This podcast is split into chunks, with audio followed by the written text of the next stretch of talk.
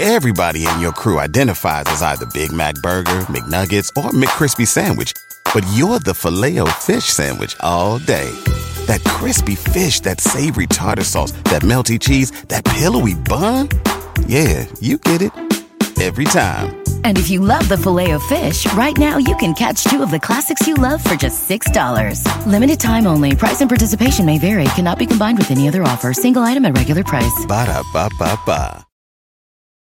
I made a six part, seven hour documentary called Exploring Genius, and it is now available at Himalaya Audio.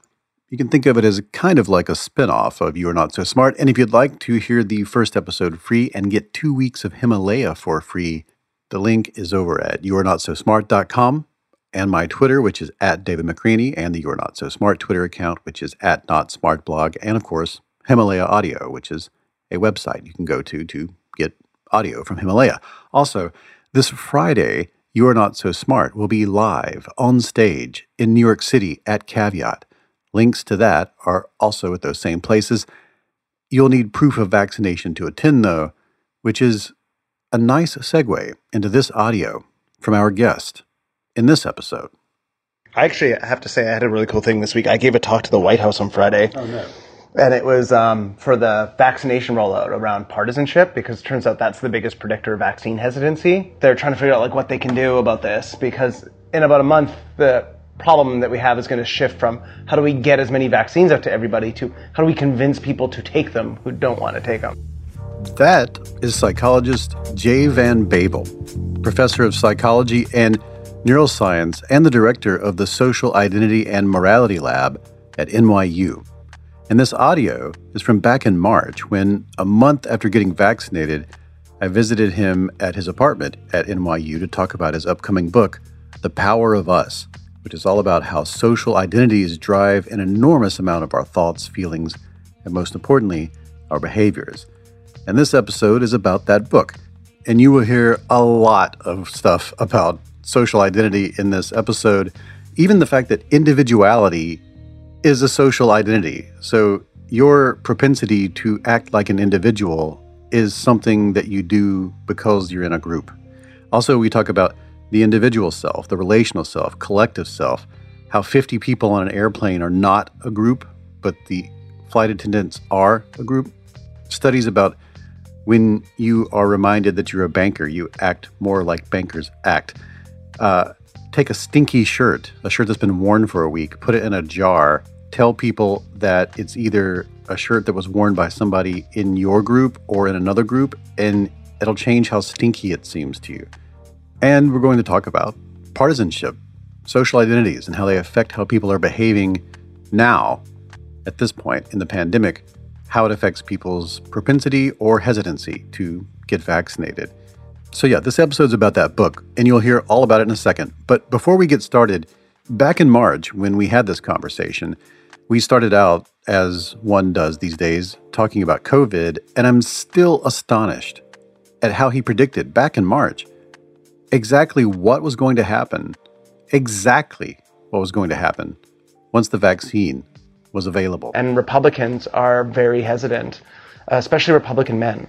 And so that's going to be potentially the, the biggest issue. You know, w- once we get through this next month or so, uh, people can get it if they want it. Then it's going to be like, how do you convince the people who don't want to get it to get it for the benefit of like society and like herd immunity and not having more mutations in the community that are vaccine, uh, you know, resistant to merge and stuff. So, if you'd like to hear more about what Jay and other experts had to say a year ago about vaccine hesitancy, all of which was 100% correct and completely predicted the current state of attitudes in the United States, check out episode 189 from a year ago. In two weeks, you can return here for a new episode about how to talk to people who are still vaccine hesitant. But in this episode, we sit down with Jay Van Bavel to discuss this and more as we explore his new book, The Power of Us Harnessing Our Social Identities to Improve Performance, Increase Cooperation, and Promote Social Harmony.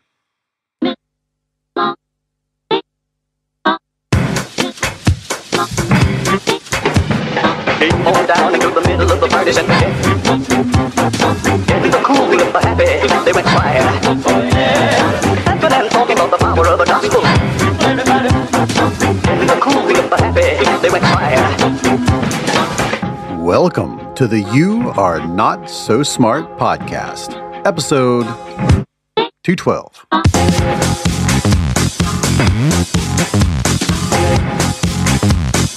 The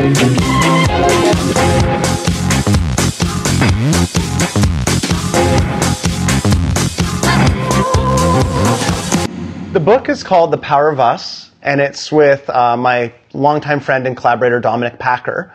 And uh, Dominic's expertise, we've published a number of papers together, but he has his own work on uh, the psychology of dissent, when people speak up and disagree when something is going wrong, uh, and also does work in leadership and organizations and management.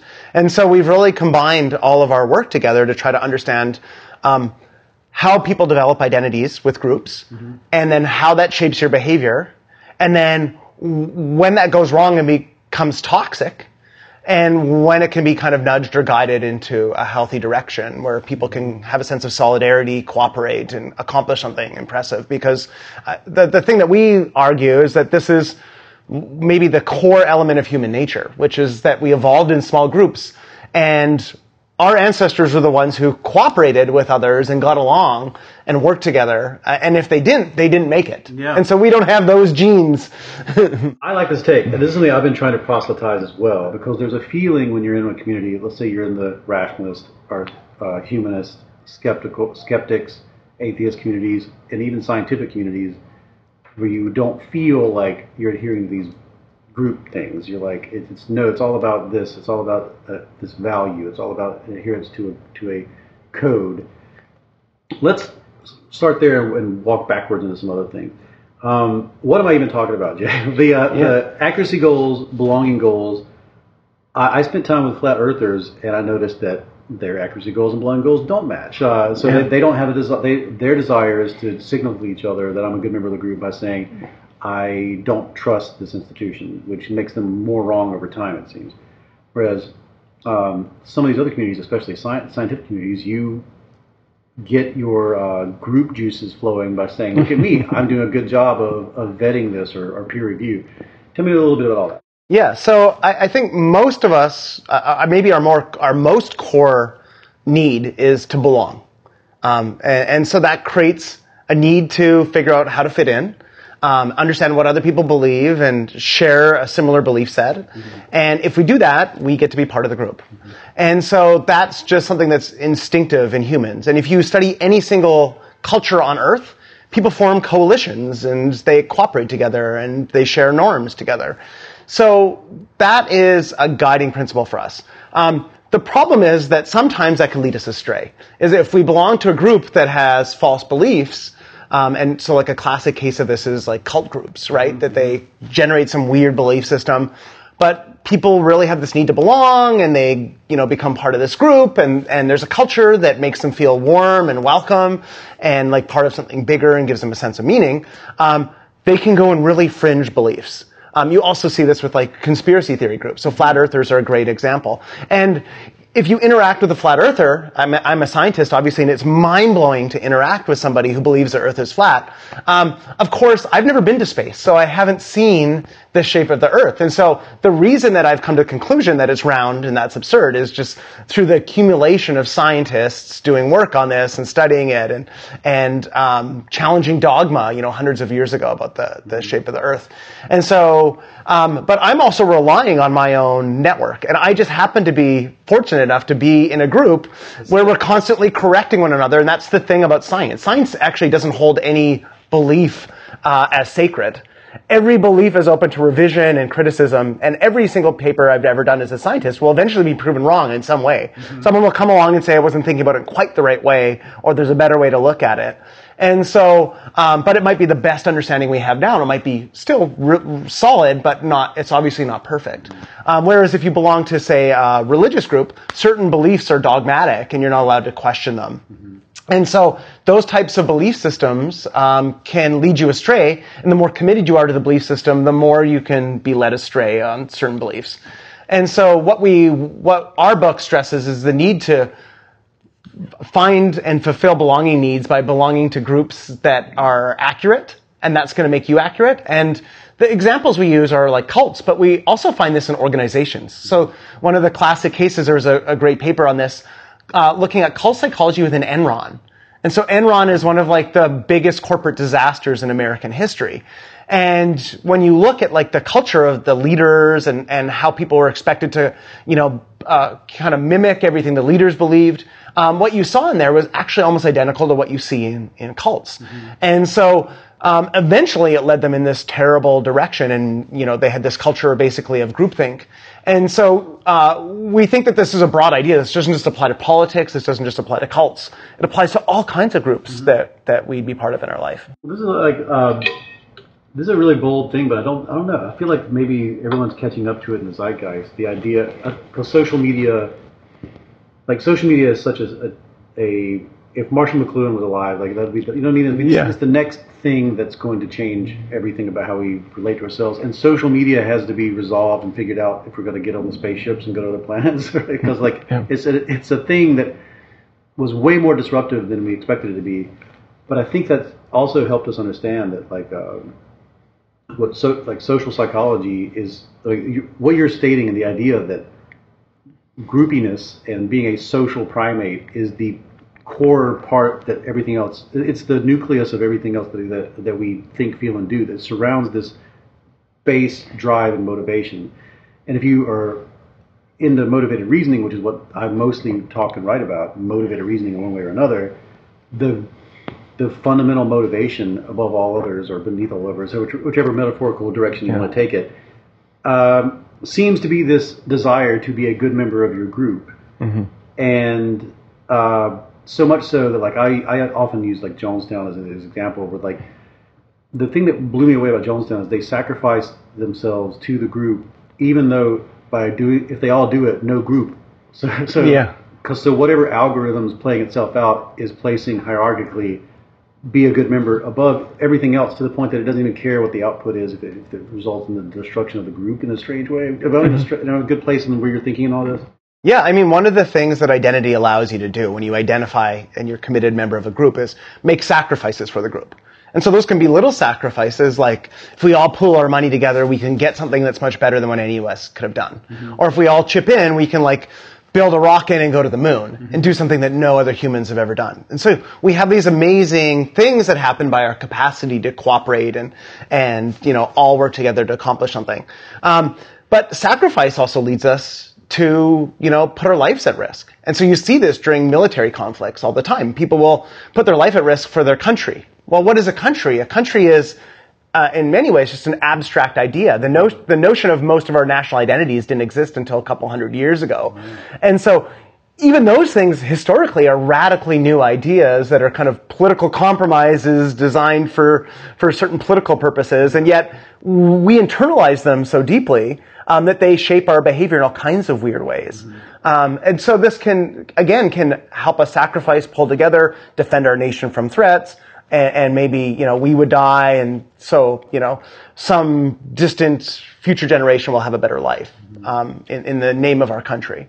But you can see this go terribly awry in some cases the example, of, of course, is cults. And you can see it in all kinds of other instances as well, where they'll do it in such a way that they're not actually accomplishing anything that's going to persist after they've gone, and yeah. the group itself becomes extinct. It makes it seem very insect-like in yeah. a way, uh, but which I guess it's only because it's in uh, you. Uh, your expertise is also in, in neuroscience, and, and, so I mean, like, it just makes this. It makes me feel like a biomachine whenever I, if I'm committing myself to motivations and drives that eventually result in behaviors yeah. that are um, benefiting the group more than they are my, myself because the group is more important to my to, in a, in a, in a long-term natural selection kind of way. Mm-hmm. But of course it would be, otherwise I wouldn't even have these predilections.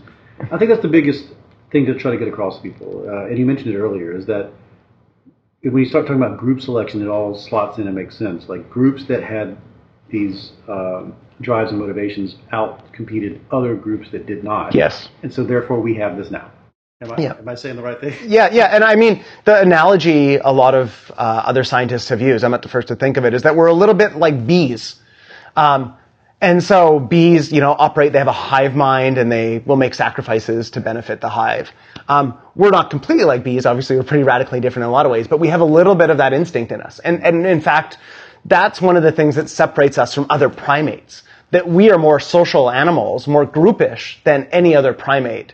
And so that is something that's uh, very specific to humans at, the extent that we have it. Yeah. Well, here's the thing, though. I I feel like as a person in the 21st century, as a person who grew up in the deep South, as a person who is in the United States, um, as a Westerner, and all those things, I can feel a visceral reaction to thinking about myself as being influenced by groups, yeah. as being a groupie person, uh, thinking about cliques and tribes and everything else that we use to describe all this um, I feel an immediate pushback inside of me. Uh, but in the book, you say you talk about something that is so wild, which is to feel this urge to be individualistic is another form of conformity. Yeah. Please talk about that. Okay, so this is something we're we're in America right now. We're in New York City as we're recording this podcast. You know, one of the most individualistic places in the world. And so there is really fascinating research showing that, you know, Americans see themselves more as individualists than other countries, say as like East Asian countries where they're more collectivistic. Um, but it turns out that that's part of our identity. So the more you identify as an American, the more individualistic you become because you have the group identity where individualism is a valued social norm. And so when a lot of the, one of the reasons we wrote this book is because there's a growing awareness that groups matter and that people identify with groups in all types of domains of life, you know, politically, racially, nationally. Um, what our book was, is trying to point out is that we're not yet thinking it in a deep enough way. And so once you actually read the science on this, you come to a bunch of different conclusions. And one of, it one of them is that first, the first step is kind of identifying with a group. But once you identify with it, the norms matter a great deal. Mm-hmm. And the norms can make you do things that kind of go against the way we think of tribalism or groups, mm-hmm. which can make us, if the norms are about individualism, we'll act, the more identified we become, the more individualistic we become. Mm-hmm. If the norms actually are, are something that values dissent, then you'll have a spirited debate in every group meeting.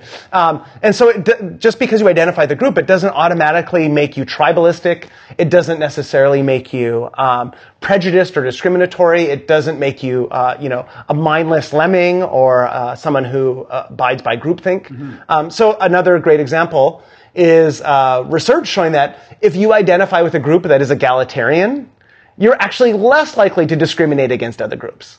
And so again, it's the groups that you identify with that matter a great deal. There isn't just this one identity. You may think of yourself as Jay, or I may think of myself as David, and I have this idea of if I have to fill out a profile, like I'm in the Dungeons and Dragons, like I'm doing a D and D thing of my character, I'll know exactly how to describe it, right? But you'd talk about these decades of research and research that you've done in which you can think of a person as having many, many things. In other words, we contain multitudes. We can talk about that. Yeah. So the way that most people think of their identity is almost like a hero in a great epic narrative, right?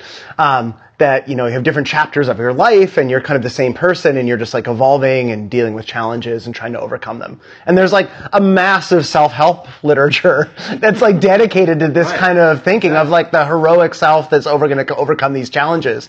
Um, if only you like dig down and like evaluate yourself and critically and build these skills um, the way our book comes at it is we basically challenge that notion of the self at, and we basically try to throw away this like Western notion of the self. Um, and we come at it and say, um, the, the quote that we use is from Walt Whitman that we contain multitudes, which is that we have multiple identities embedded within each of us. And so what, one of the things I encourage your listeners to do, and, and we did this for ourselves, is like, um, it's a 20 questions task. And so ask, say to yourself, I am blank and fill that 20, do that 20 different times. And so for me, it's like I am a professor. I am Canadian. I am a father. Um, I am a friend. Um, I, I, you know, I am a New Yorker. And so you can go through this list and look at them, and a lot of these are about your identities in different groups. Mm-hmm. And so when I'm thinking about myself as a New Yorker right now, because we've brought it up a few times, there's a set of assumptions and norms that come with what it means to be a New Yorker. It means like walking really fast on the sidewalk, you know, uh, being quick to debate people. It's kind of like a lively, energetic type of identity that I have. Um, but when I'm watching like, uh, you know, the Olympics, I'm thinking about myself as a Canadian. And I remember sitting here in my apartment in New York watching the gold medal hockey game a few years ago and Canada won in overtime or maybe it was like close to the end of the game. They scored this amazing goal and won, and I was ready to like run down Broadway. If I had had a Canadian flag, I would have run down screaming like by myself because to a Canadian winning a hockey uh, gold medal is like the biggest thing. That's what Canadians care about. Most other countries could care less about that, right? It's completely meaningless. Um, or when I go to work, I'm a professor and I'm thinking like critically and focusing on science and I'm being super skeptical. Um, when I come home, I'm a father and my, I have like my kids and I'm trying to focus on them and I try to put my, my phone away, you know, if I can. Um, and I have a different set of roles and I have to like be, you know, get them food. I have to be like a bit of a disciplinarian to make sure they get to bed on time and get a bath. And so a difference, when you have an identity, you have these norms, these different goals, and all of a sudden this different set of behaviors that happen. And so I think a lot of the issues around identity are, um, what type of identity do we want to have through most of our life? Um, and then what type of norms and behaviors do we want to attach to it? And we get to choose. We're, you know, we're not complete victims of our circumstance. Um, certainly, when I walk into my apartment, it activates my father identity. Um, but I get to decide what kind of father I want to be.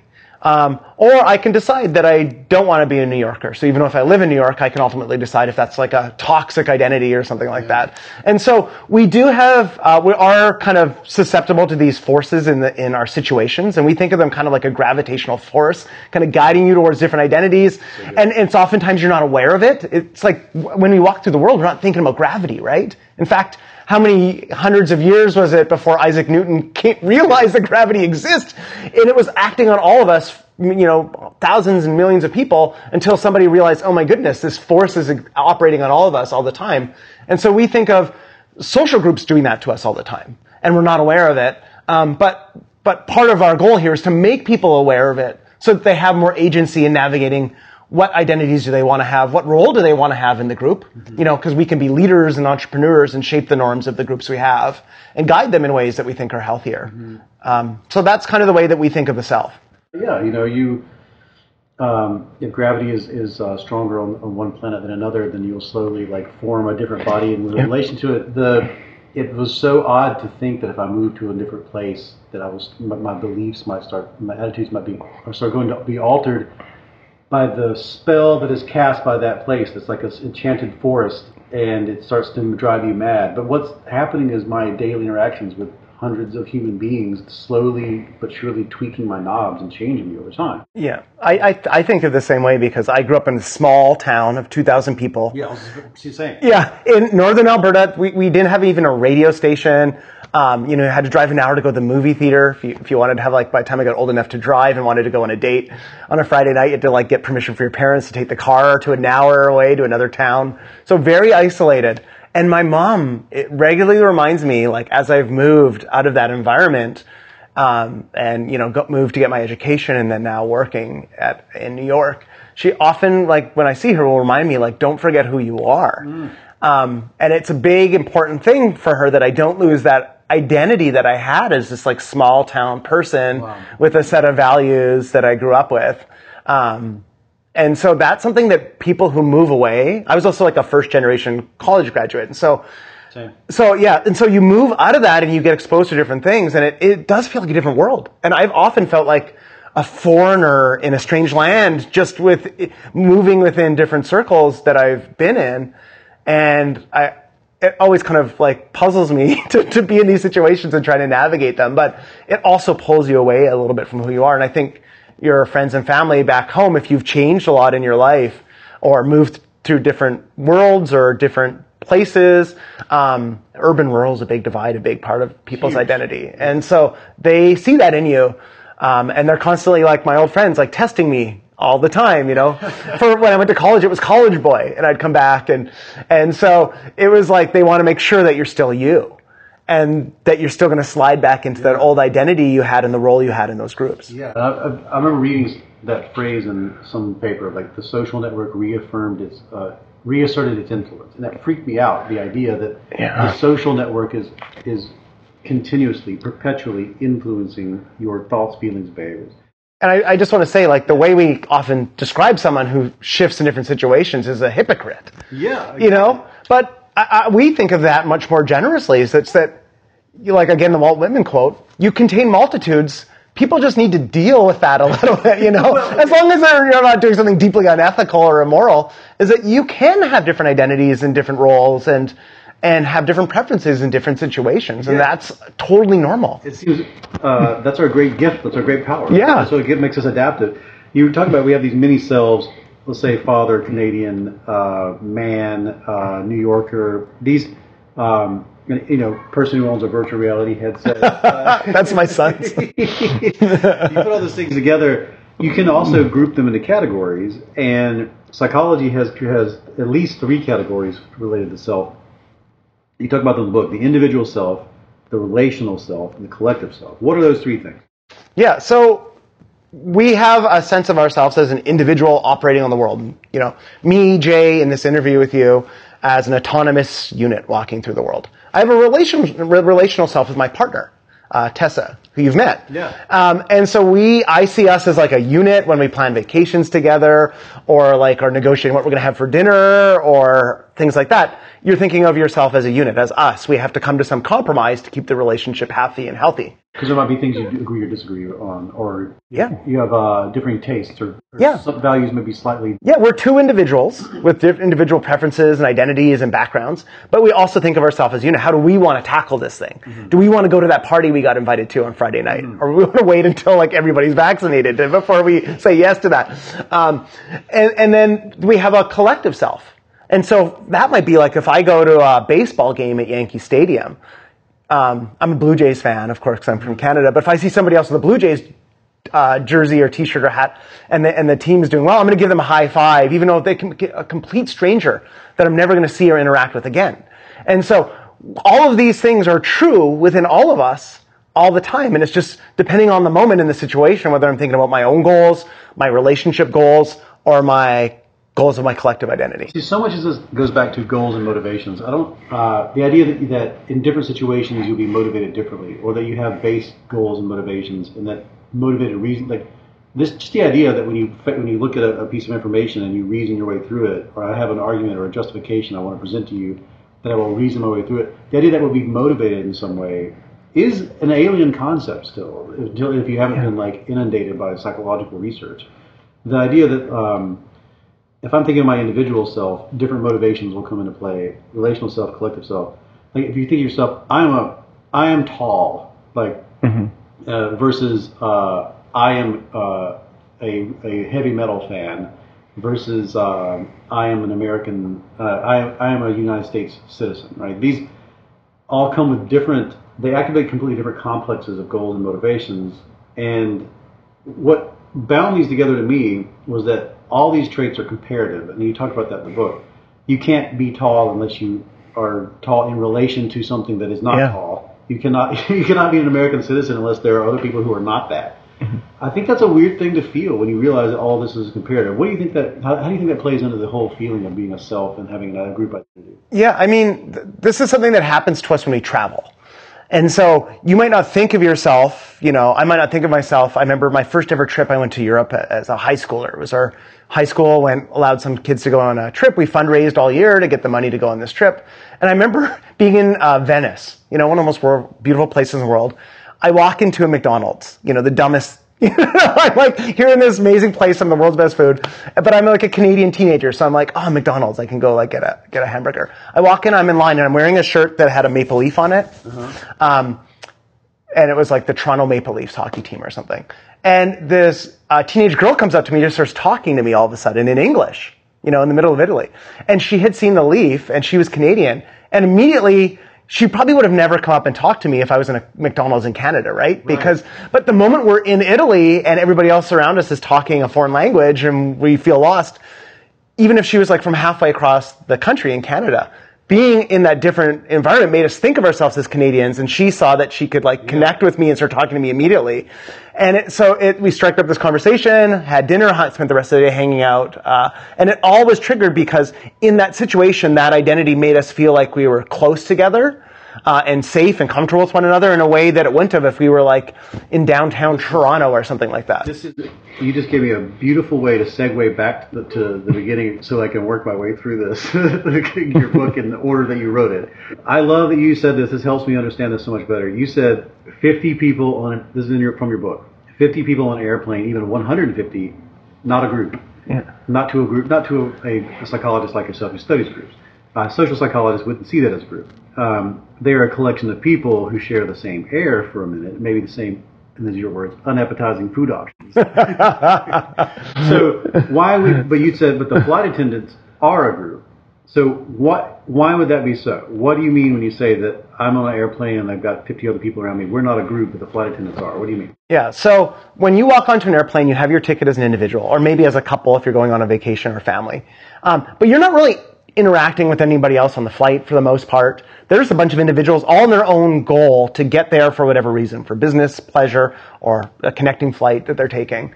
And um, you don't dress alike. You don't have any shared goals and purpose or symbols of identity. Okay. The the crew, including the the people who are serving you, the people who are flying, uh, the pilots, have an identity. They all work, say, for like Delta or Southwest Airlines, and they're all wearing the same clothes with the same colors. They have the same goals.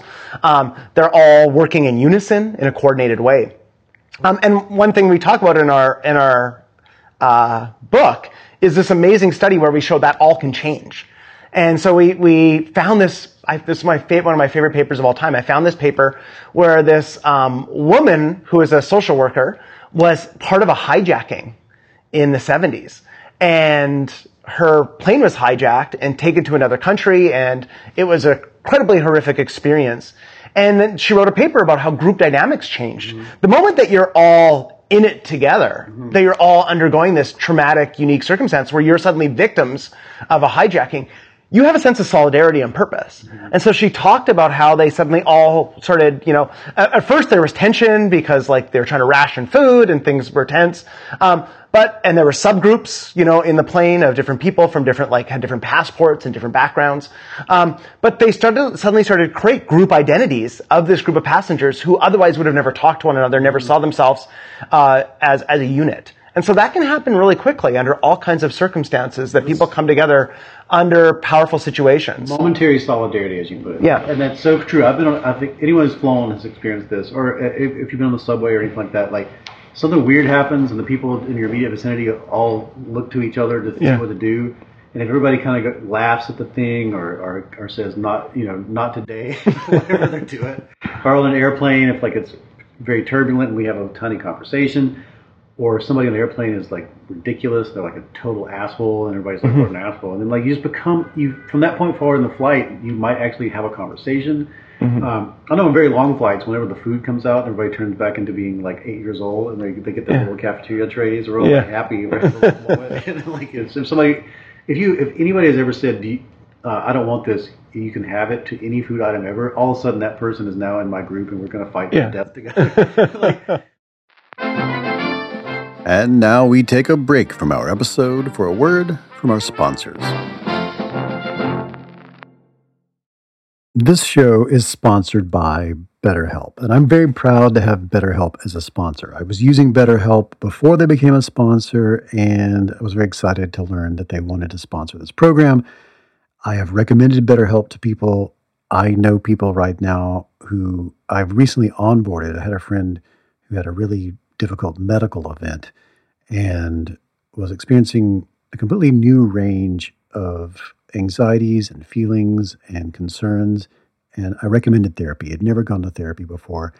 And this helped. Now, a lot of us spend our lives wishing we had more time. And the question is time for what? If our time was unlimited, how would you use it? And the best way to squeeze that special thing into your schedule is to know what is that special thing? What is important to you? What is that thing that deserves to take that slot, that precious time? How do you make that a priority? Therapy can help you find what matters to you so you can do more of it. if you're thinking of starting therapy, I really recommend giving BetterHelp a try. It's entirely online, it's designed to be convenient, flexible, suited to your schedule. Just fill out a brief questionnaire and you will get matched with a licensed therapist, and you can switch therapists at any time for no additional charge. You can do that several times and really lock in with a therapist that is able to generate with you that dynamic that's so important. I believe you should be in therapy. I believe everyone should be in therapy for a period of time at least in their lives to sort this out. What's important to you? How do you make it work? And you can learn to make time for what makes you happy with BetterHelp. Visit betterhelp.com slash Y-A-N-S-S today to get 10% off your first month. That's betterhelp.com slash Y-A-N-S-S. So you want to make better decisions and you have a business. You have a business and you want to make better decisions in that business. You need some sort of key performance indicators – a system for measuring what you're up to, what you're doing. Measurable values that demonstrate how effectively your company is achieving your key business objectives. That's a KPI. And I have a recommendation for you. It's called NetSuite. You should be using NetSuite. Here's, here's why. So, your business gets to a certain size and the cracks start to emerge. Every business that's doing well, even if it's just starting to kind of do well, it'll start to form some fissures here and there. Things you used to do in a day will start taking a week, and you'll have all sorts of manual processes that just there's too many. You can't get to everything, and you don't have one source of truth to make sense of it all, to make those better decisions. If that's you, you should know about three numbers. These are three numbers you should know 37,000, 25, and 1.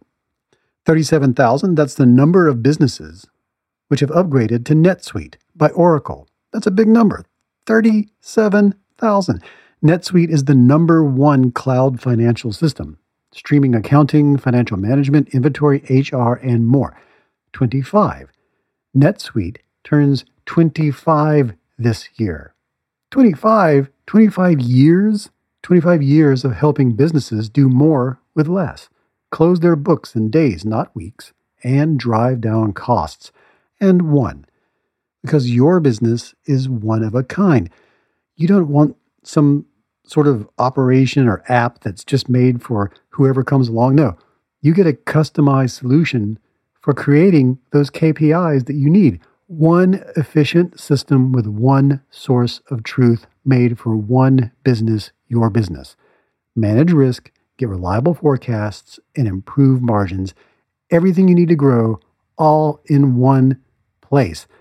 When you have everything you need in one place, all these biases, all these fallacies that I talk about on this program, it's an incredible way to apply everything you learn about making better decisions by having one source from which to pull your evidence, your information. Right now, you can download NetSuite's popular KPI checklist designed to give you consistently excellent performance for nothing, absolutely free. You just go to netsuite.com slash not so smart. You get it for free. That's netsuite.com slash not so smart to get your own KPI checklist. One more time, netsuite.com slash not so smart. And now we return to our program.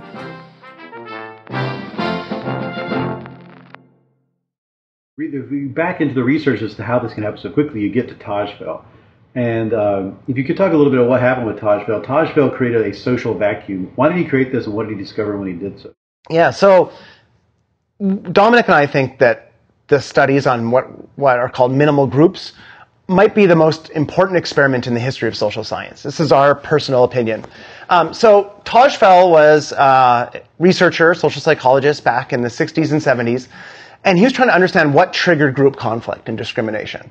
And when groups are in conflict, and you can see this around the world, these intractable conflicts between countries and religious groups, um, they have a long history of grievances. There's often violence. There's sometimes fighting over sacred land or borders. There's stereotypes they have about each group. Um, sometimes they're fighting over resources as well, not just land, but jobs, money. And so there's so much going on that it's impossible to know what's causing what, and then how would you intervene. So he, Tajfel has this great idea to basically create like a, a control condition for group conflict. Like let's get rid of every single thing that we might think be, might be causing conflict, and then we'll slowly add one thing in at a time and figure out what triggers it. And so he created this condition where there was just simply he flipped a coin and essentially created two groups over a simple arbitrary distinction. Like, like, do you like? Here's a bunch of paintings. Which one do you like best? Or here's some dots on a page. How many? Are Yeah, yeah. So one, No one matter what your answer, you get grouped into one group or the other. Yeah, yeah. He had one study. He had people estimate the number of dots on a on a page, and then he just gave them false feedback and told them either they're an overestimator or underestimator. Most of us don't care about being an overestimator or underestimator dots, and in fact, he didn't even give people accurate feedback. So let's say you were an overestimator, half the time he would have told you an un- underestimator. Anyways, um, so your skill at estimating dots had nothing to do with this. And then he gave them a decision about allocating money to other overestimators or underestimators. And they had a bunch of decisions over time with different, in basically underestimators or overestimators. So these were essentially people who were part of your in-group. So if you were an overestimator, they were an overestimator. Um, they'd be part of your in-group. If you were an overestimator, they're an under, underestimator, then they'd be an outgroup member. Mm-hmm. And what he found is, and he wasn't, I don't think, expecting to find discrimination at that stage. He was going to then layer on, well, let's tell you some stereotypes about those mm-hmm. nefarious underestimators. Or let's have you battle over some scarce resource. He had stripped everything down to what he felt was like this Yeah. is just a simple. You're different from this person, or you're same. Yeah. From this person. And he didn't even let them interact with the other groups. And so they just learned who they were and they saw these kind of anonymous decisions. And they also, ha- he also had it so that like those people weren't going to find out or impact your outcomes at all. So if you gave a, a fellow, an in-group member a bunch of money, they wouldn't be able to give you money back in the future. Um, and so it was stripped of everything that normally happens in groups, including just knowledge of who the other person is or their knowledge of who you are. And what he found is that they discriminated. Just these trivial minimal groups determined by a flip of a coin, they started to give more money to the in-group than the out-group. Um, and in fact, if they had lots of different options about how much money to allocate to each person, it wasn't just about maximizing the amount of money they gave to the in-group. It was about maximizing the difference that they gave to the in-group and out-group. It's I have to get. I don't know. I'm talking over you, but it's so exciting to me. The idea that like it isn't just important that I get more than they do. It's important that they that we have a disparity as wide as I can make it. Yes. Even if that causes me to have less than I could have had otherwise. Yeah. That's the part that freaks me out. Go ahead. Yeah, and so it's not just about maximizing in-group gains; it's about maximizing the di- distinctiveness or difference between the two groups. Um, and so it was a shocking finding because that was the condition where they didn't expect to find anything. That was the control condition. And so since then, you know, there have been hundreds of studies with these minimal groups in all kinds of different ways. And this is what I started running as a graduate student by flipping a coin and putting people in groups. And uh, this was work with, with Dominic and, and my, my advisor, Will Cunningham. And we found that if you just flip a coin and put people in a group, and we would have, you know, we'd call them the Lions or the Tigers or the red team or the blue team, didn't matter what you call them. And then you show them a bunch of individuals from the in-group and out-group. And we try to do, use it to get rid of racial bias. And so you'd be assigned to a group that was perfectly mixed in race, black and white faces. And what we found is that the moment you were part of an in-group, your implicit biases or preferences that normally are based on race go away. You suddenly feel positive to everybody who's part of your in-group. Um, and we asked people who they might want to be friends with. And they would say, that, oh, I want to be friends with people who are in my in-group, even though they never met these people. Um, we also put them in a scanner and measured their brain activation. And we find that a lot of the effects of race that you typically see are not there. Instead, what you see is preferences and paying more attention to in-group members. Um, and so it's, it's whatever group matters to us right now seems to be driving our judgments, uh, how we're thinking about other people, uh, more than things that are, you know, very visually clear, like racial, you know, racial group membership. Suddenly it does not seem to be important if you if you if you believe that you're all part of the same group. This is a key, what you said, that right now, because at least Yeah. to the next stage of this chain of processing I'm thinking about here. Because uh, you basically say, what if you strip everything away from a person, what's left is their social identity. Because like we, it's, it's like we if we don't feel a social identity, we look, we try to establish one as quickly as possible. It's like we need that one thing satisfied before we can feel like we can operate with any kind of safety in the world. But once that happens, you become motivated. That's the thing that, that blows my mind. You, I'm uh, quoting and paraphrasing a little bit here. Uh, you, you're motivated to possess an identity that has meaning and value, and so um, as soon as that happens, you start allocating resources to the in group instead of the out group, uh, which in a way ensures that that identity is a positive and distinct one. And then you immediately start pursuing group interest, like so that it, it starts instinctually and unbidden, and you have no control over this. It just happens to you. Um, and it's not so much that you hate the other group; it's that you just really, really love your group. If you could say Yeah. a little bit about that. Yeah, so so we looked uh, many many studies, and we would ask them, how much do you like these group members? How much do you like the out group members? Who do you want to be friends with? Um, measuring who they paid attention to and remembered. And what we found over and over and over again is it really being part of a group. That kind of first stage that happens very quickly is really about in group love. That you just start feeling positive towards all these members of the group. You pay more attention to them. You start to see them as individuals and stop seeing them just kind of as an anomalous blob. And um, and you don't yet have any reason to dislike the out group.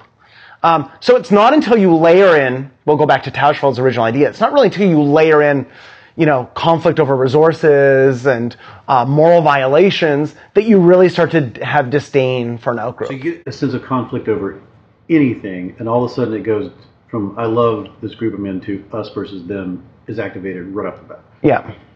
Okay, so this is what I uh, you talk about. Daniel Dennett had this great quote. I actually wrote it down in my in, in another notebook. I liked it so much. He said that it's, the self is the center of our narrative gravity. Yeah. Uh, but this is the where this is the thing that made me most excited about your book. I know this is strange. I know you probably have all these other things in the book that you are excited about. For me personally, it was because this was revelatory to me. It was an epiphanous thing. Is that um, yes, that's true. You say yes, our self is the center of gravity, and you put all this work in that we've just been describing that yourself is a group phenomenon type thing because you have to you're the self as a member of a group. Your identity is that which identifies you as this group and not the other.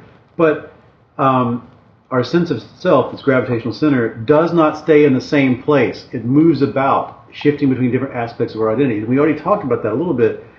But I think what um, becomes amazing, what's amazing to me is you, you say in the book, I becomes we, me becomes us, mine becomes our, in relation to the identity that was salient in the moment. You were saying like whatever it is right now, all these different things that we are, when we, especially in a study where you say, I want you to think very much about the fact that you are this kind of person, that now becomes the identity that motivates your subsequent thoughts, feelings, and behaviors. I think that's insane.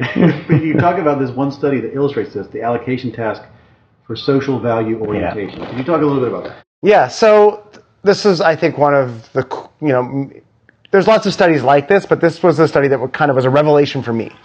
Um, so we know that selfish people, you know, in a situation where they can keep money or give to the group, will tend to grab the money for themselves. And so there's ways to measure this selfishness called the social value orientation. That some people are what are called pro-selves. They try to maximize their own gains. And, and people listening, you'll, you'll know if you're one of those people. And, and, or you'll know if one of your friends are that they always like skip when the bill comes around. Um, I'm going to get mine Yeah. before you get yours. yeah, yeah. Uh, if we split, if we have to split something, I'm going to take a little more than you. Yeah. I'm not going to be right down the middle. This Yeah. is a person who's more pro self. Yeah, they're trying to just maximize their own gains. And there's, you know, some people have a theory that like everybody deep down is, is pro self. Um, and, but you can measure this. And then there's another, uh, uh, type of person who's more communally oriented. They're pro-social. That they try to like benefit everybody in the group and before they get theirs. These are the people who like at a buffet eat last, you know, or when dinner's served, they take theirs last. Um, and so there's different types of people in the world uh, when they're thinking about how they would, you know, what their kind of default is for interacting with others. Um, what this study found is that, you know, in a in a game where you had some resources and you had to allocate some to yourself and some to the rest of the group, the pro self people gave more to themselves, and the pro social people gave more to the group on average. Um, and so that's kind of the control condition. These two different types of people do pretty much exactly what you'd predict. Um, but then they had a condition where they activated a shared identity for these individuals. And that's where things changed.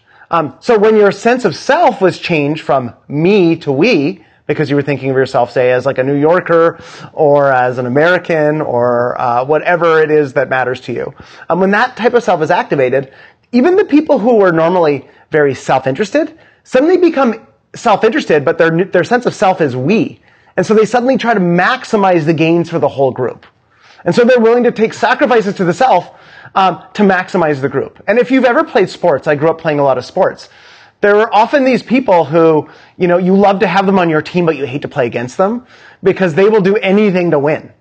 And so those type of people who do anything to win when they're thinking about themselves are being really selfish.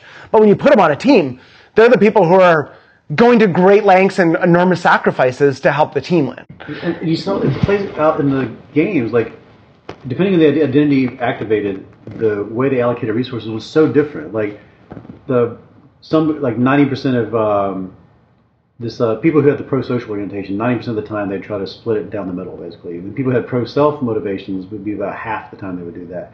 But when they were at, when they were encouraged to think about themselves as a member of a group, they would go to up to seventy nine percent of the time they would split down the middle again because they're uh, it comes down to your behavior changes depending on the identity that's activated because the motivations change because your motivations are now to that identity and everything Mm-hmm. plays along with it. I feel like that's huge. I think everybody should know that about themselves. It, so you have some studies that illustrate this. That sounds that's kind of like inside baseball, high-minded, abstract. Here's some concrete things you talk about. The banker study. If you could talk about that. Oh goodness! um, there's this great study. It was run by uh, this this group of economists in Zurich, and uh, so Zurich is like one of the world's capitals of banking, right? And so they ran this study with bankers, got access to these bankers, and what they found is that. Um, and we, and so think right now, I'll ask everybody listening to pause and think of what your stereotypes of a banker are. You know, these people in finance. Um, are, do you trust them? Do you think they're honest or dishonest? um, the study looked at this issue and to try to find out are bankers dishonest or not. And what they found out is that when bankers were thinking about themselves through the lens of their banker identity, um, they were more dishonest. But when they were not thinking about it that way, they were no more honest or dishonest than the next person. Yeah. And so again, it's partly because there's certain norms about what it means to be a banker and maximizing your income, I guess that once those get activated for people, it makes them selfish. Um, but when those people go home and spend it with their family, they or their friends, they might be you know just as likely to pick up the check, or maybe even more likely when they take when they go for dinner with friends or family. Uh, but when they're at work, they might be like trying to just cut corners or whatever they can to maximize their gains. And so again, is this hypocrisy? Are they a hypocrite because at home they're generous, but at work they're dishonest? Um, we, we make the case that it's not. It's just they have different identities that get activated at different times, and there's different norms associated with those identities that guide them to act in different ways. This is a huge thing. It's like Manchurian candidate. Like uh, this identity is activated, therefore I shall. Here's one that, that spoke to my heart. You did you did a Southern food study. Uh, please tell me everything about the Southern food study. I got very excited when I read this. Okay, so this was a study was uh, with my, my former PhD student Leor Hackel, and one of the things we we well I noticed when I moved to the U.S. is there's big differences in uh, identity of Southerners, people who grew up in the South, uh, the Southern United States. Um, and also the food associated with the South is quite different. I remember I went to my first Southern conference and I had my, one of my first advisors told me, can you bring me back some grits? That's like a core Southern food. I remember being at, at a conference, I think it was in Memphis, and we went over for dinner. My friend was vegetarian. He got a vegetarian platter, and it was just like, everything was just like fried. It was like, and, and, um, and so that's, and then of course the great barbecue. That's one of my favorite part of the South. So anyways, um, we ran this study with Southerners, and we showed them some traditional Southern foods, you know, like collard greens, uh, grits, cheesy grits, and you know, black eyed peas is another one, and uh, like northern, just foods that are northern or regular from the United States, you know, like pizza or something like that. And what we found is that Southerners liked the Southern foods more. Um, but then we ran a study where we took those Southerners and we primed them to think about their Southern identity or their individual identity. And so we had them write about like books that Southerners like or movies that Southerners like versus like, let's say books or movies that they as an individual like. And what we found is that when we got them thinking about themselves as a Southerner, um, they're thinking about all these things about the Southern culture and what Southern identity means. suddenly that's really when they started really prefer those southern foods. Um, as opposed to when they were just thinking of themselves as an individual. And so when you're walking around the world and trying to pick a restaurant to go to, um, what you're probably going to pick or what you might order if you're going to order in is going to be partly determined by what identity is active in your mind at that moment.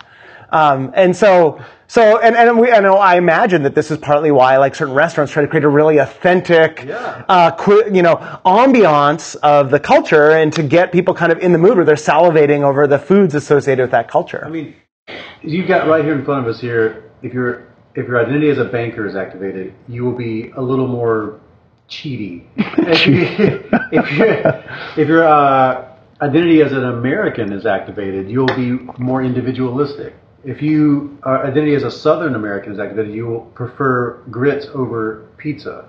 But in all of those studies, if your identity as something else is, is what's made salient, these are diminished or go away completely. And you've done more than that. You have a Swiss chocolate study uh, uh, where people who were reminded of their Swiss identity did not habituate to the smell of chocolate. yeah, they smelled chocolate as more intense. but, but it didn't affect their smell of popcorn because popcorn's not part of the Swiss identity. I mean, that's a sensory modality that we're talking about. Like that it feels like it can't. That can't possibly be so. This reminds me of when I was uh, when I learned that um, a person who is tricked into thinking they had a high calorie drink will produce less ghrelin in the in the, in the their body will, will will make them feel satiated because they believe they had something right. And I just uh, that shocked me the idea that my my belief, which feels abstract, which feels under my control, could affect Yeah. something in my body that I could not control otherwise. But I remember asking a, a scientist who worked on that how could that could be, and they were like, "Lift your arm." Was, was their response. I was like, "Okay." He's like, "You're acting uh, myosin fibers in your muscle tissue. You don't know how that works. You don't know those exist. Those exist. It's okay that the that, that, you, that the the conscious mind can control things Yeah. that we don't. That, that this all relates to that to me, and that, but identity being a part of that chain, for some reason, um, shocks and excites me. Uh, uh, especially the smelly shirt study. If you could, Oh, that, goodness. we'll- I'll move to the next level. So this was a study run in England. We try to have studies from all over the world for our, to show just how broad identity is and how it operates. Um, was this was a great study. This uh, study, I think, was Steve Reicher was the was the lead author on this one.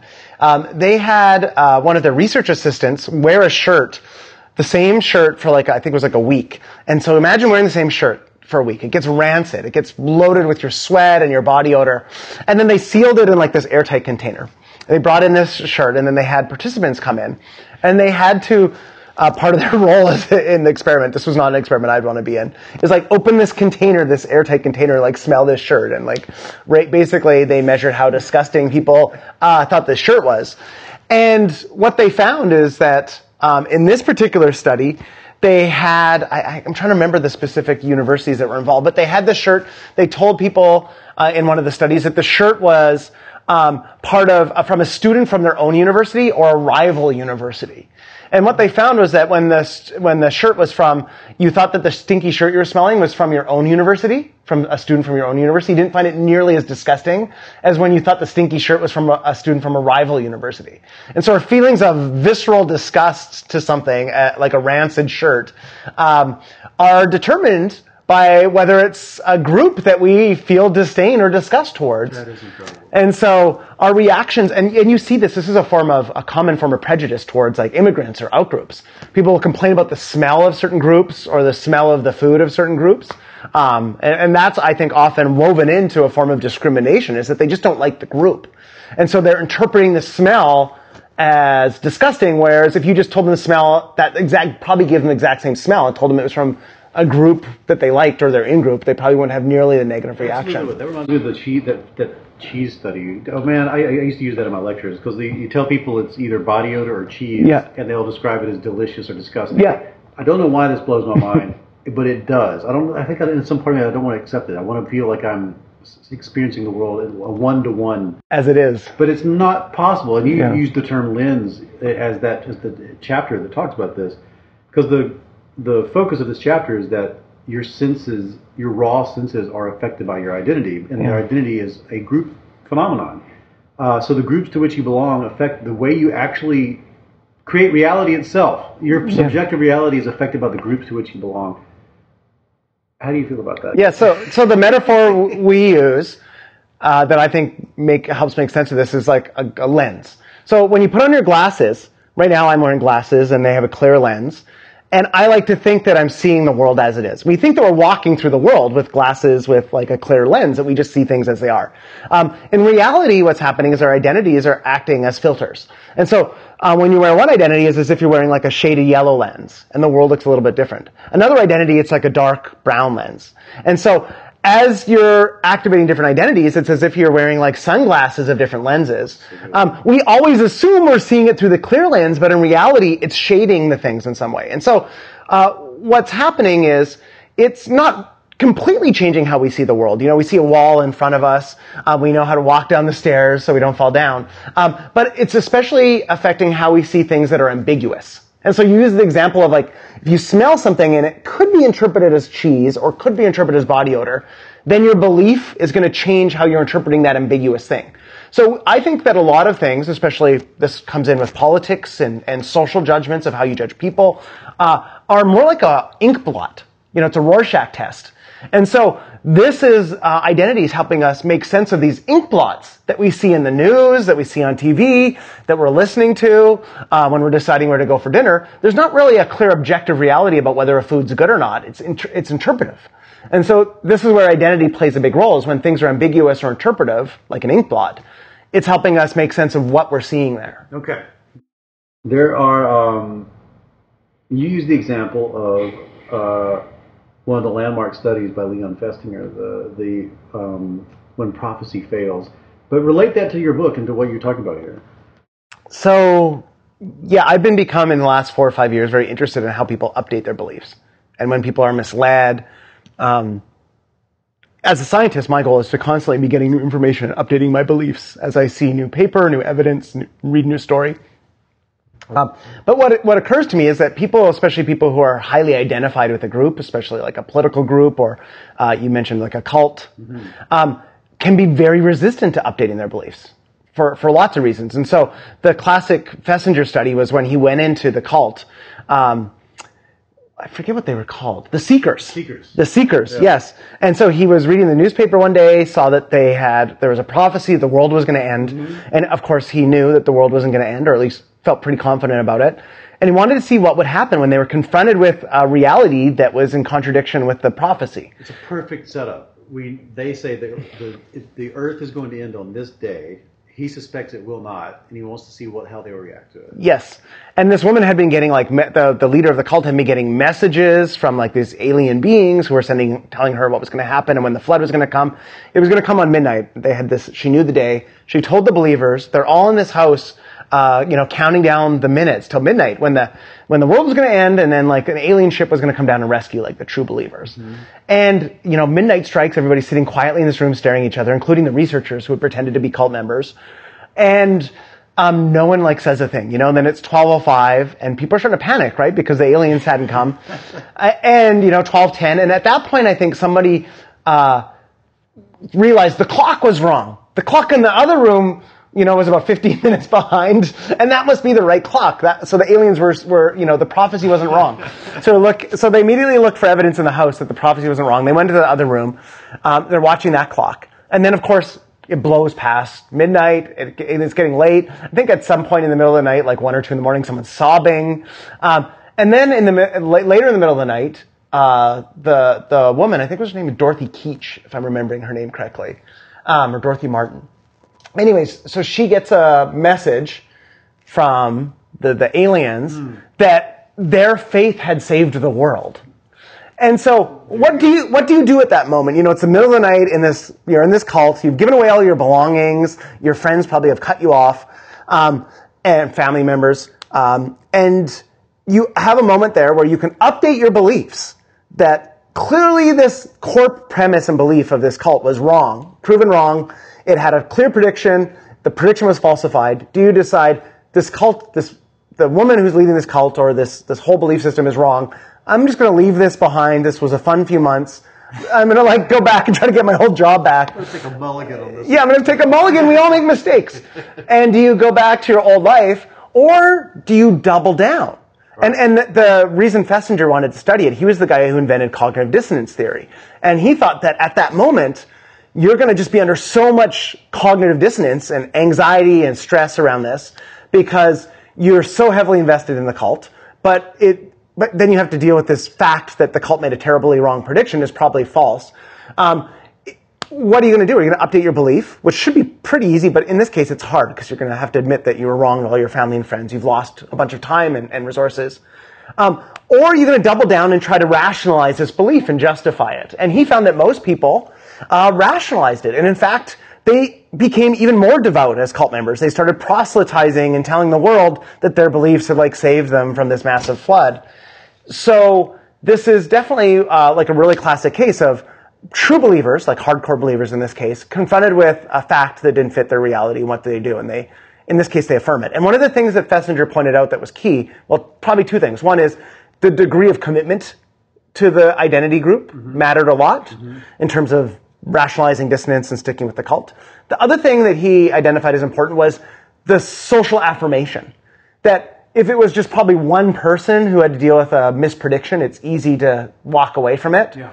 But the moment you have another peop- a bunch of people in your group who are affirming the belief and rationalizing it for you, um, it's easier to stick with the belief. This is huge to me, okay? Because uh, anyone who's been following, and, and, you know, I've had a, many conversations with you about this, uh, because this is my absolute obsession. Is uh, assimilation versus accommodation. When we are, do we fit the novel information to our existing model, or do we accommodate, we create a new space, a new abstraction layer in the model to accommodate this new thing? In this case, you know, they're like, they could be like, this was bullshit, I'm out of here, or they can be like, oh yeah, well, they actually we saved the world, so this is actually I was even more correct than I thought I was. Um, this is actually an even this was a really good decision to be here. I changed the world.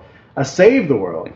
Um, and which one of those would you rather choose? It's, a belief system where you help save the world, or the belief system where you are a complete fool for believing this cult? right, and you, but like, if you don't want to be eaten by a tiger, it feels like you'd want to be more accurate mm-hmm. than you would, then, then you wouldn't want to believe of something that you wouldn't want to be thrown in with a group like this who might get you killed. But your whole thesis of this book is like the most important thing in the hierarchy of our motivations and goals is being in a good group or being in a group period and hoping that that group is good. So it's going to supersede this other stuff. It's going to be a very strong motivation. And so you say this, and this is really good for me in my like obsessions, is that the key. This is straight from your book. The key to maintaining beliefs in the face of countervailing evidence is social support. Isolated believers can rarely withstand overwhelming evidence that provided by the failure of a prophecy. Um, there's another study that, that, talks about this. The camping one is that. Do you, do you, do you remember that? Is this how you ended up that chapter where they asked people to like? Uh, oh yeah to, they, to make some bets. yeah. So so so the, the when prophecy fails is probably one of the most famous studies in social psychology, but it's just one small cult group. And, you know, it wasn't they didn't have a lot of like scientific measures because they were trying to pretend to be cult leaders.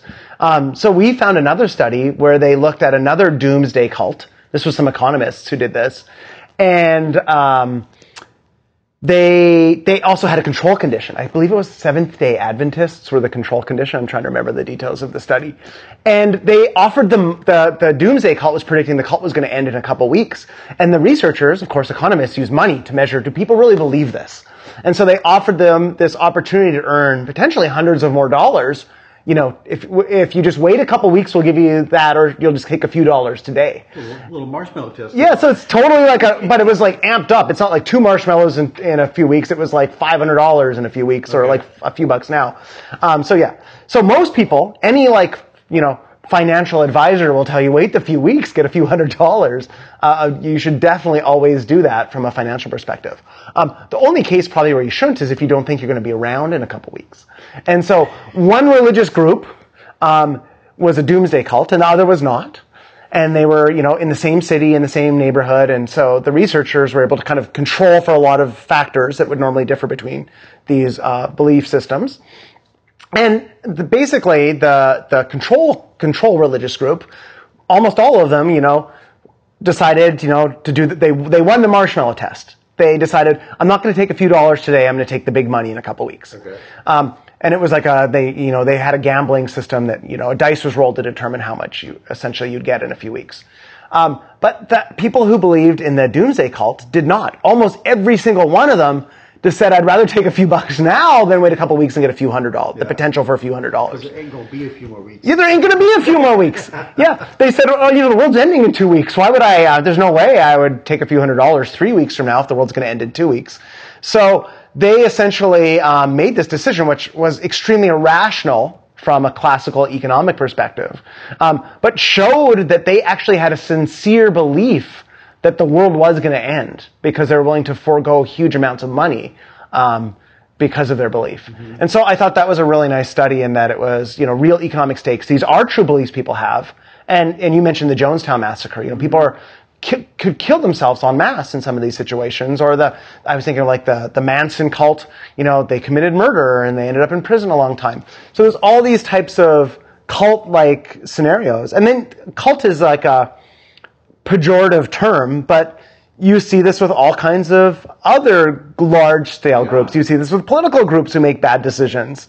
You know, countries that make bad decisions, companies that make bad decisions, when they have the psychology that is uh, similar to what's going on in these cults. Look, you know, uh, a guy put on took off his shirt and put on bison horns and tried to like steal Nancy Pelosi's laptop based off of these motivations that uh, and it's not like he was going to rallies. It's not like he was. Uh, um, it's not like he was meeting up once a week and having a potluck with other bison horn dudes. Like this came from purely from reading a bunch of stuff on the internet and having these things activated within him. Um, it's. I think it's very easy to point a finger and laugh at that, eh, but what I would hope, and I think your work does this, is like that finger is pointed at you too. I mean, we are human. These are things that human beings are prone to. Um, I often tell people like anybody can join a cult. It's it's you know you're lucky to have not had these 25 things happen to you in a row, and you're and have that context be surrounding you, that gravitational pull of that pulling you into it. Um, and uh, speaking of the insurrection, like I, I noticed the cognitive dissonance thing take place. Like when this, when people started saying it was a false flag, I'm sure you saw the same thing. Because like I'm assuming they had two attitudes in their head. It's good to be a Trump supporter. Oh no, look what these Trump supporters did. Yeah. So is it wait? Is it bad to be a Trump supporter? So the easy way out of it is to go like, well, they just weren't Trump supporters. Yeah. It's basically saying like we saved the world, but with our prayers. Uh, if they're not Trump supporters, then it's still okay to be a Trump supporter.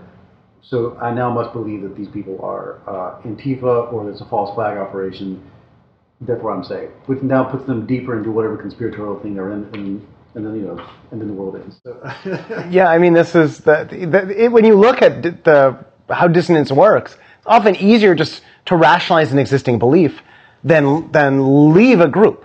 And and think of this politically. Like if you're deeply committed to a group, um, let's say you're committed to a political group, means you have stickers on your car. You probably have a sign on your front yard. You might have a friend group that's based entirely on that political belief that you go to the same clubs together or events. Um, and so for that group to kind of do something disastrous is, is deeply embarrassing, it's horrifying. It's also hard for you to leave because you're going to leave behind that friend group. And this is something that happens with like smokers, for example. You know, it's really hard if you're a smoker and you're trying to quit because it's not just quitting smoking. It's stopping hanging out at the same places. It's, it's the same groups that you hung out with where you all smoked together. Um, and so part of it, it turns out that people identify as a smoker in part because, and I had friends who were like smokers in, in when they were 14, 15 in school. These were my, some of my best friends. And they would go hang out in smoker's corner at lunch and stuff like this. And they had this identity as kind of a rebel. And that's an identity, then you get addicted to the nicotine, but also they have this identity and this friend group and this set of behaviors and habits. And so when you're quitting smoking, you're quitting all of those things. Like that's what we have to understand is some of the reasons some things are really addictive, whether it's a cult group or political belief system or a, a behavior we don't like, like smoking. It's heavily social. It's identity based. It's reinforced by the community, social community that we value. That's a great place to like do the last part of our discussion. I'll, I'll end here uh, because I mean I think when we talk about the stuff, the question is. And by the way, uh, anyone listening to this, uh, the book has a lot of stuff in it. I'm really only touching the very surface of, of all of this. This is like the first third of the book. like you get into uh, a million other ideas. I, I think I took a note on it here. Uh, oh yeah, you have um why people value certain social identities, what they what when it comes to symbols and objects and how those things are imbued with value, bias, uh, implicit and explicit bias, and how that's affected by group identity. Um, how th- what happens in, in response to adversity, collective action, Dissent, which uh, your your uh, co-author, this is a big part of the, his research, um, how people do, and I do want to talk about that at a future date. Uh, I, I'll never get to it. You've got to get Dominic in for an interview about I'll- dissent. I'll, I'll just Yeah. ask Dominic about that. Thank you very much. Uh, the, the the dissent is a huge part of this, right? How how what how, how do you change an organization from within, and what's going to happen in the future? Uh, in for our conversation right here, I do want to just briefly talk about prescriptive advice because uh, there's always these questions about, um, well, what the fuck do we do about all this, right? So Yeah. like the the how do we prevent another insurrection, or at a, at a minimum, how do we make social media not a toxic soup of garbage life that we don't want to visit anymore? And something that comes up a lot is the idea of an echo chamber. And I was in reading your book, I thought about how we often it's it's a the echo chamber idea is sort of a a different it's like almost a rebranding of the information deficit uh, idea. We're like, um, if you want to change people, you just give them better information or more access to information. And as you even say in the book, that that rarely works out. There was a um, we can get into it here. There was a study where the they a person uh, made it so that you receive tweets from sources that were not within your political community, and what happened there? This was a study by, I believe it was Chris Bail at uh, Duke University, and he made people look at tweets from the other political party for a period of days. And you might think, well, exposure to the other group is going to like make me more open-minded. I'm going to see their perspective. It's going to be a kumbaya moment, right? Place of ideas doing what it do. the marketplace of ideas. Yeah, like we we value debate and and you know um, and you need to be exposed to other ideas if you're going to update your thinking. And what he found is that being exposed to the ideas from kind of hyper partisans from the other side didn't help. In fact, if anything, it backfired, uh, where people actually became more entrenched in their belief. Um, and so I, I do think that just exposure to the other side is not going to be the answer. Um, in, in, in this case, it was kind of like hyper partisan content. Maybe an exposure to like a moderate from the other side, or maybe the ideas from the other side, but not from a extreme voice or something like that might be more effective. And, and we, we have a study that shows some evidence of that. We just get identity out of the system, and you can actually, people will listen to other ideas as long as they don't think it's coming from the other side. Um, so there are ways around it, but just simply having them listen to the other side doesn't work. And, and I'll give you an example of this. So when I teach small classes, um, one thing I love to do for one day is have a debate. And I'll have half the, I'll, I'll flip a coin, just like the minimal groups, and I'll randomly assign one half of the class to be on one side of the debate and the other half to be on another side of the debate. And so I flip a coin for each person. They have to form these two teams. Okay. And then they have to do, they have a couple weeks to do research, and then they have, we have a debate format where they have to present the scientific evidence for their side. And what always happens is it's spirited. They do a great job digging up evidence and giving smart presentations and counterpoints. And then at the end, I'll ask them, what do you believe? And the whole class always will just believe whatever side they defended. And it is, I actually had them do this with the backfire effect. I had a debate one last time I taught about whether the backfire effect is real or not. um, whether you have a backfire and get more entrenched in your ideas when you hear the other side. Um, or when you get a fact check. And the side that was ran, the team that was randomly assigned to argue in favor of the backfire effect by the end of the debate all believed it. And the other side uh, that was assigned to argue that the backfire effect isn't really that strong or doesn't really exist. Um, all believed it didn't exist. and so it was just identity determined their belief even about this uh, scientific, ostensibly like a factual debate where there's, I know you've had multiple podcasts on it. There's been tons of articles on it and I'm studying it in my lab and it's like there's tons of data on this, but, but their belief was determined by whatever I, whatever minimal group I randomly assigned them to by a flip of a coin. But these echo chambers, uh, you talk about something you call in the book a partisan pandemic, and I think we can, at least it feels like that's happening. Insurrection seems to be an indicator that something's happening. I know that Pew's research continually shows that we're separating like a like mitosis of two um, partisan, you know, communities. Uh, at least, at least macroscopically, two two big ones. Um, a lot of times, though, this was talked about as like the trade and information, the bullet pointed facts that are being talked about in one group are different than the other.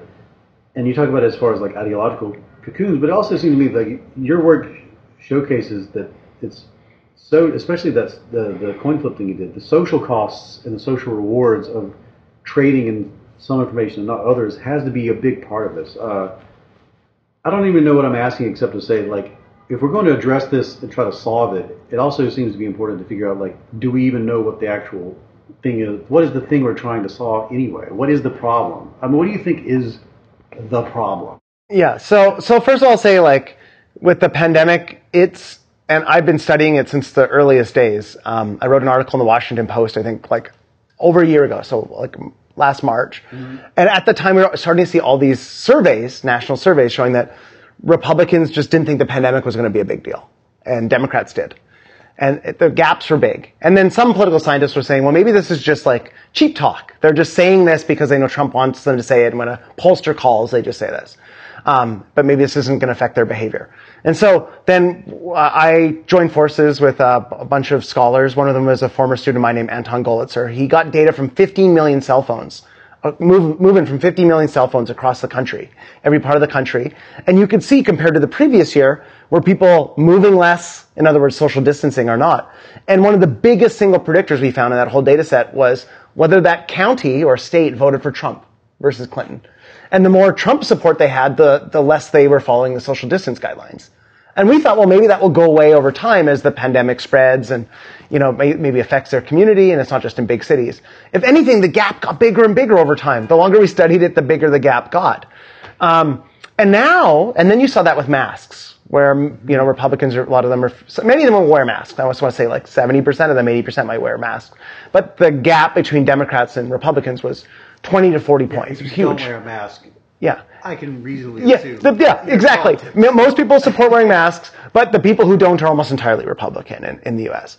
Um, and they don't, and, and if you confront somebody, it's, they'll, you'll often get backlash because you're kind of attacking their identity. You're not just asking them to put a small piece of cloth across their face. For them, for many of them, it was a signal of who they were and what their identity was, and what their belief system was, and loyalty to the president.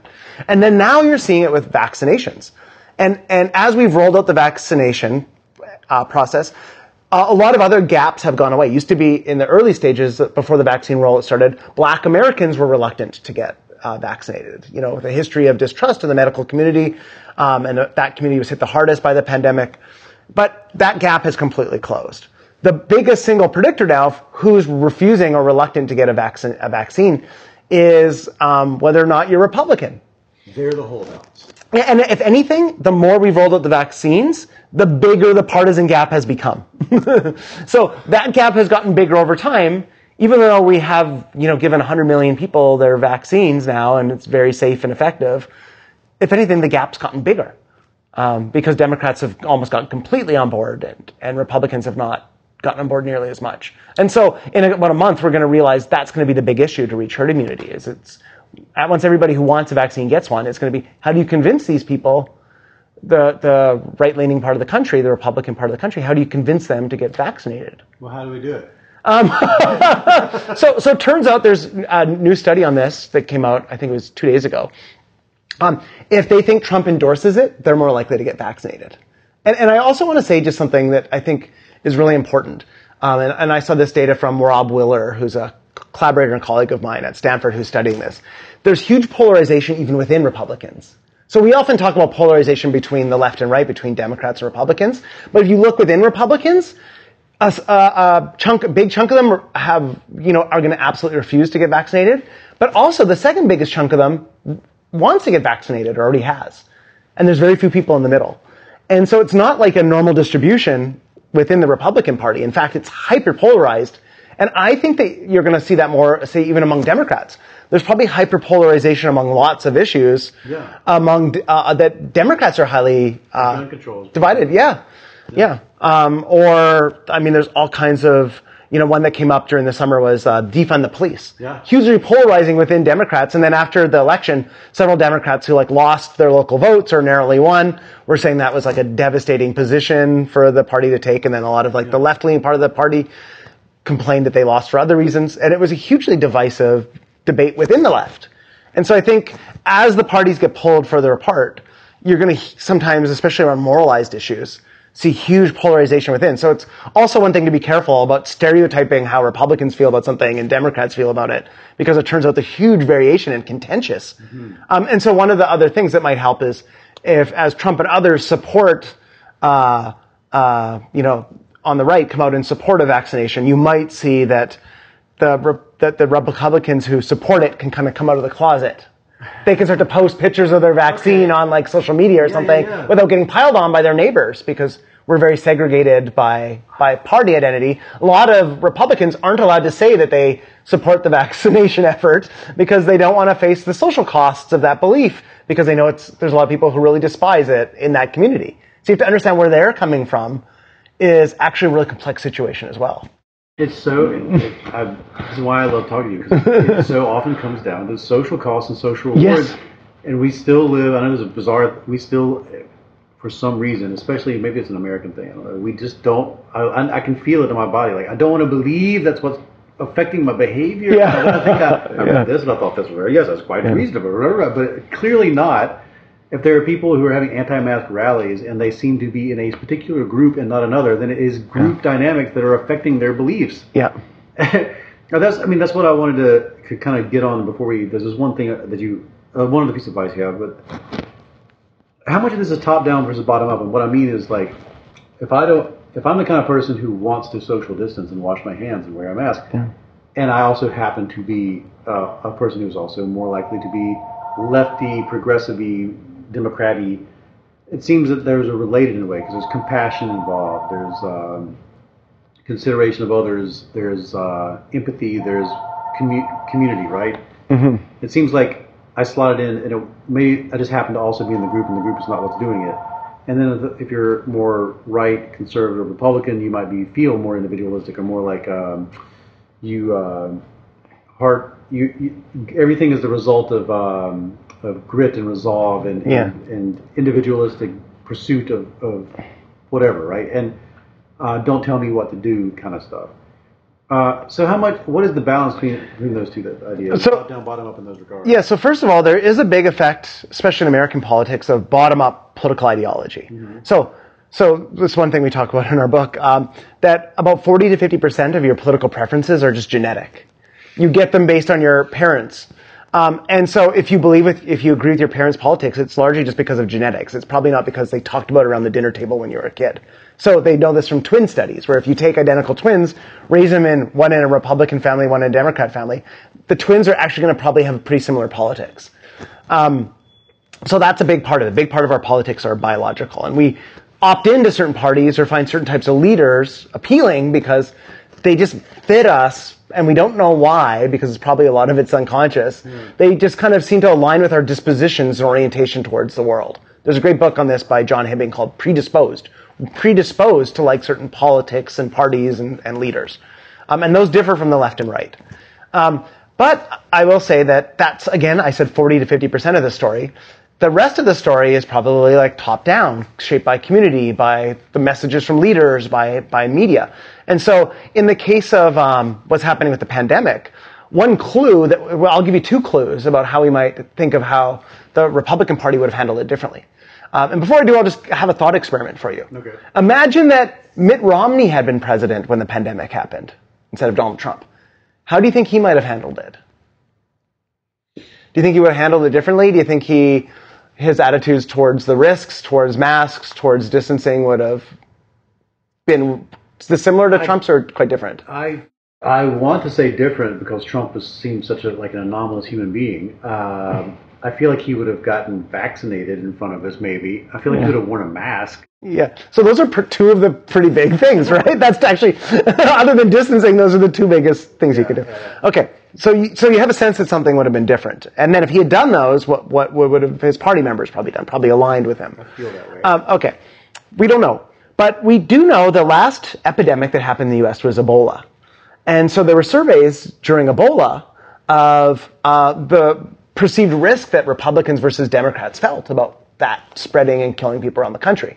And it turned out for that one, actually Republicans were far more concerned than Democrats. And well, what was different during Ebola? Who was the leader during the Ebola epidemic? Obama. Obama. And so that tells you if it's Obama, they're very concerned that it's going to get out of control. Republicans were. When it was Trump, they and he was telling them it was going to go away soon, they were much less concerned. And so really that suggests it's the same people for the most part who are Republicans.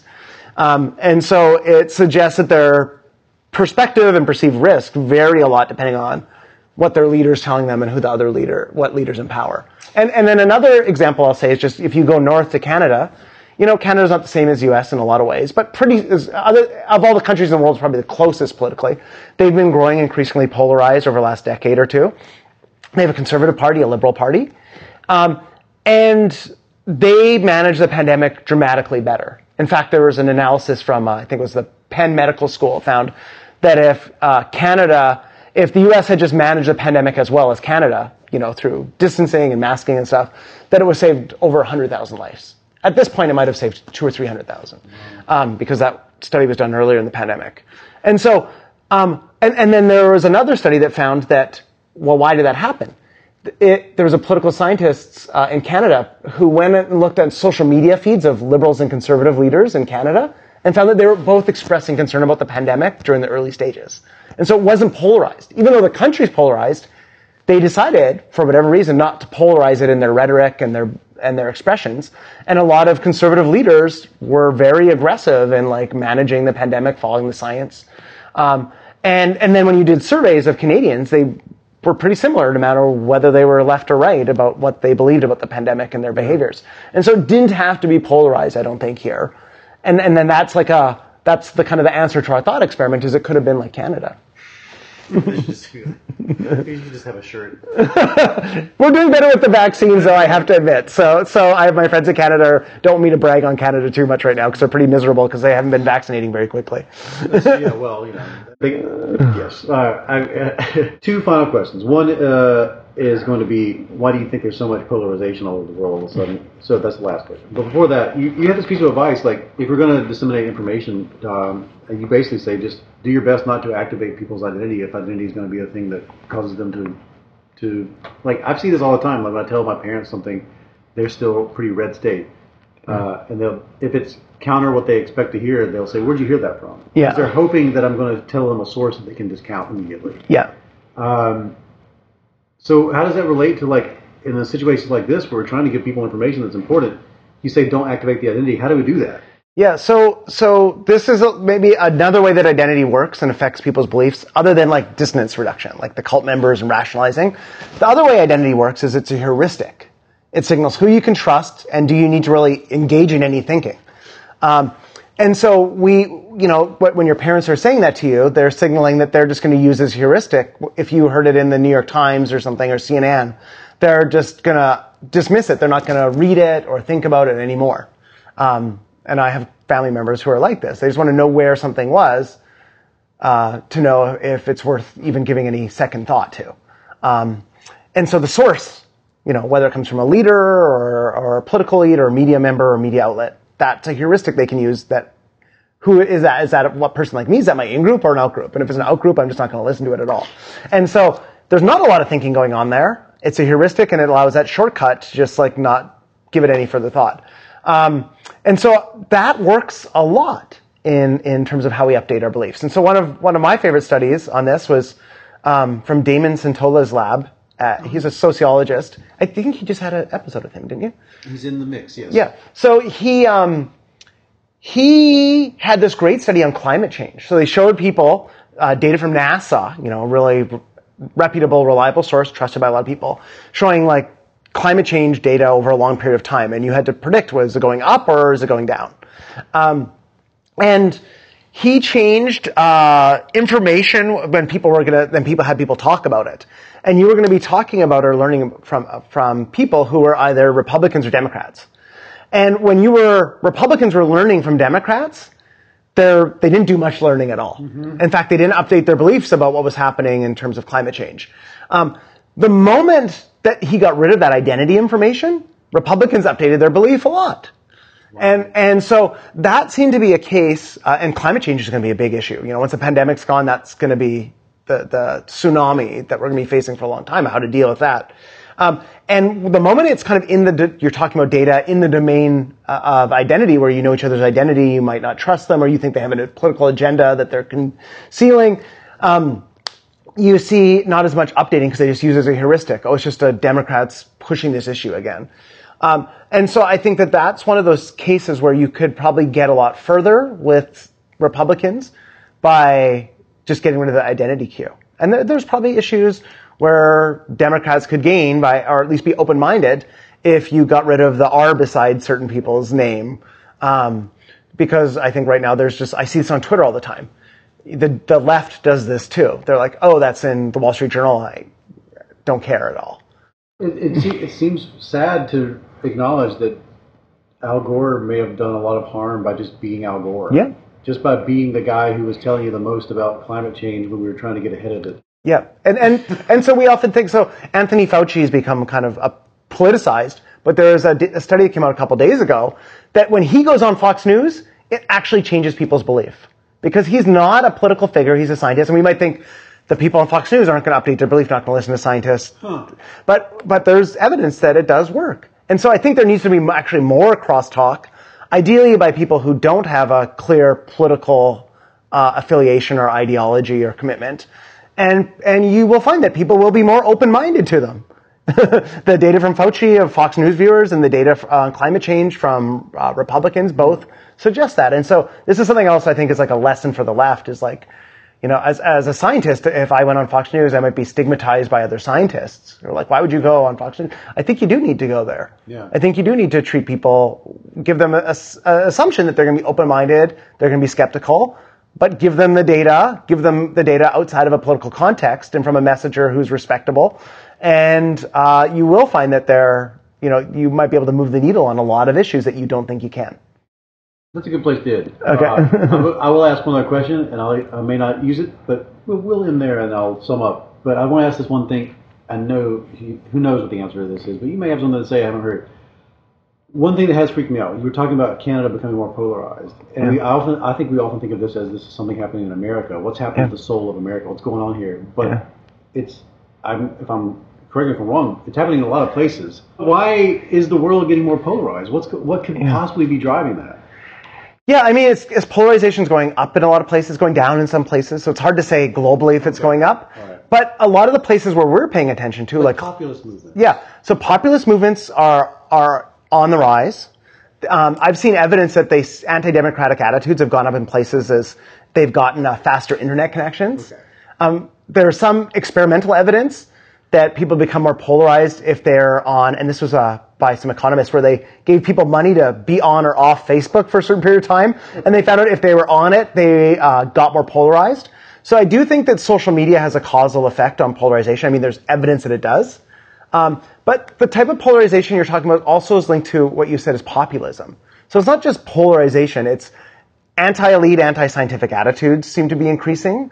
Um, and so that's kind of the type of polarization you've seen in the UK, like after pro or anti-Brexit. Um, it's what you're seeing, say, in Brazil. Uh, so I have a, one of my close collaborators uh, is in Brazil, and at one point in time, the three countries that were handling the pandemic were the worst were places that were polarized, but also led by populists.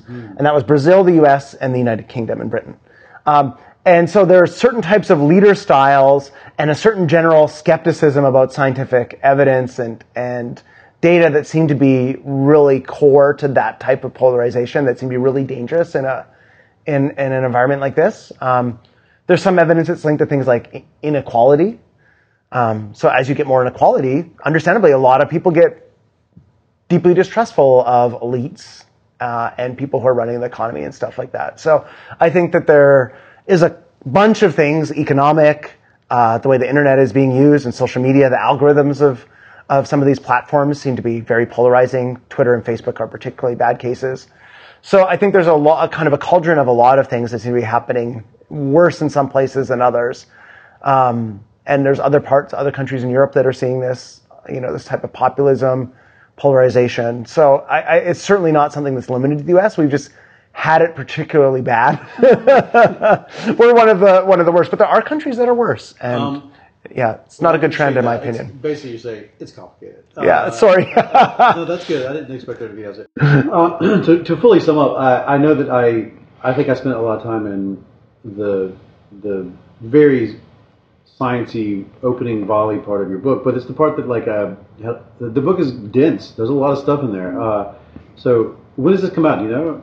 September seventh. Okay. Thank you very much for letting me into your apartment, and I'm happy to be the first guest here in so long. And also, it is insane. This feels insane to talk to another human being and interview somebody in person.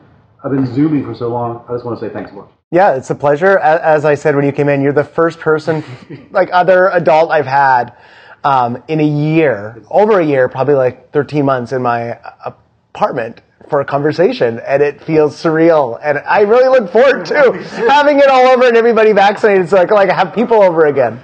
Oh, this is like this is like a light at the end of the tunnel. We're kind of like seeing I it now. Appreciate being part of that. This has been the best. Thanks, David.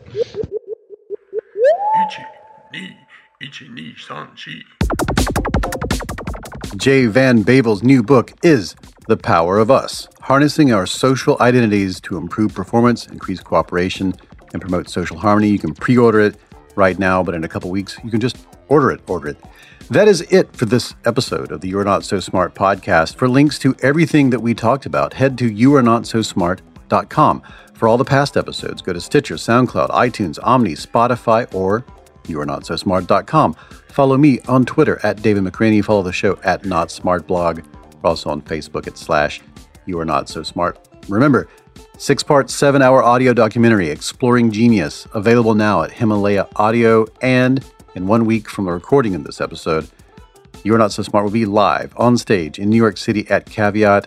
You need proof of vaccination to attend, and links to all of these things will be available at the website, on Twitter, and so on.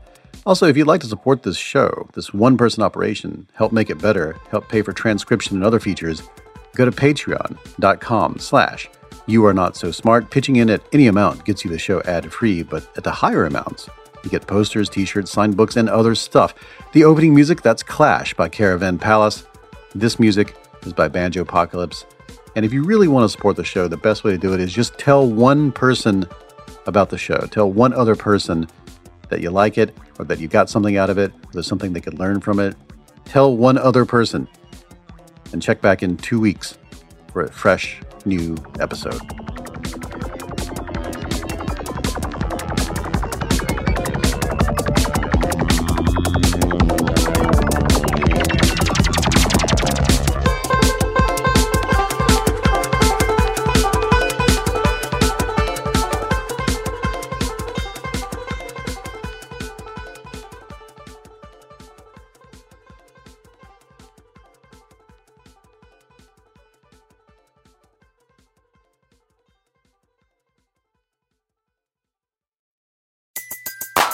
Everybody in your crew identifies as either Big Mac Burger, McNuggets, or McCrispy Sandwich. But you're the filet fish Sandwich all day. That crispy fish, that savory tartar sauce, that melty cheese, that pillowy bun. Yeah, you get it. Every time. And if you love the Filet-O-Fish, right now you can catch two of the classics you love for just $6. Limited time only. Price and participation may vary. Cannot be combined with any other offer. Single item at regular price. Ba-da-ba-ba-ba.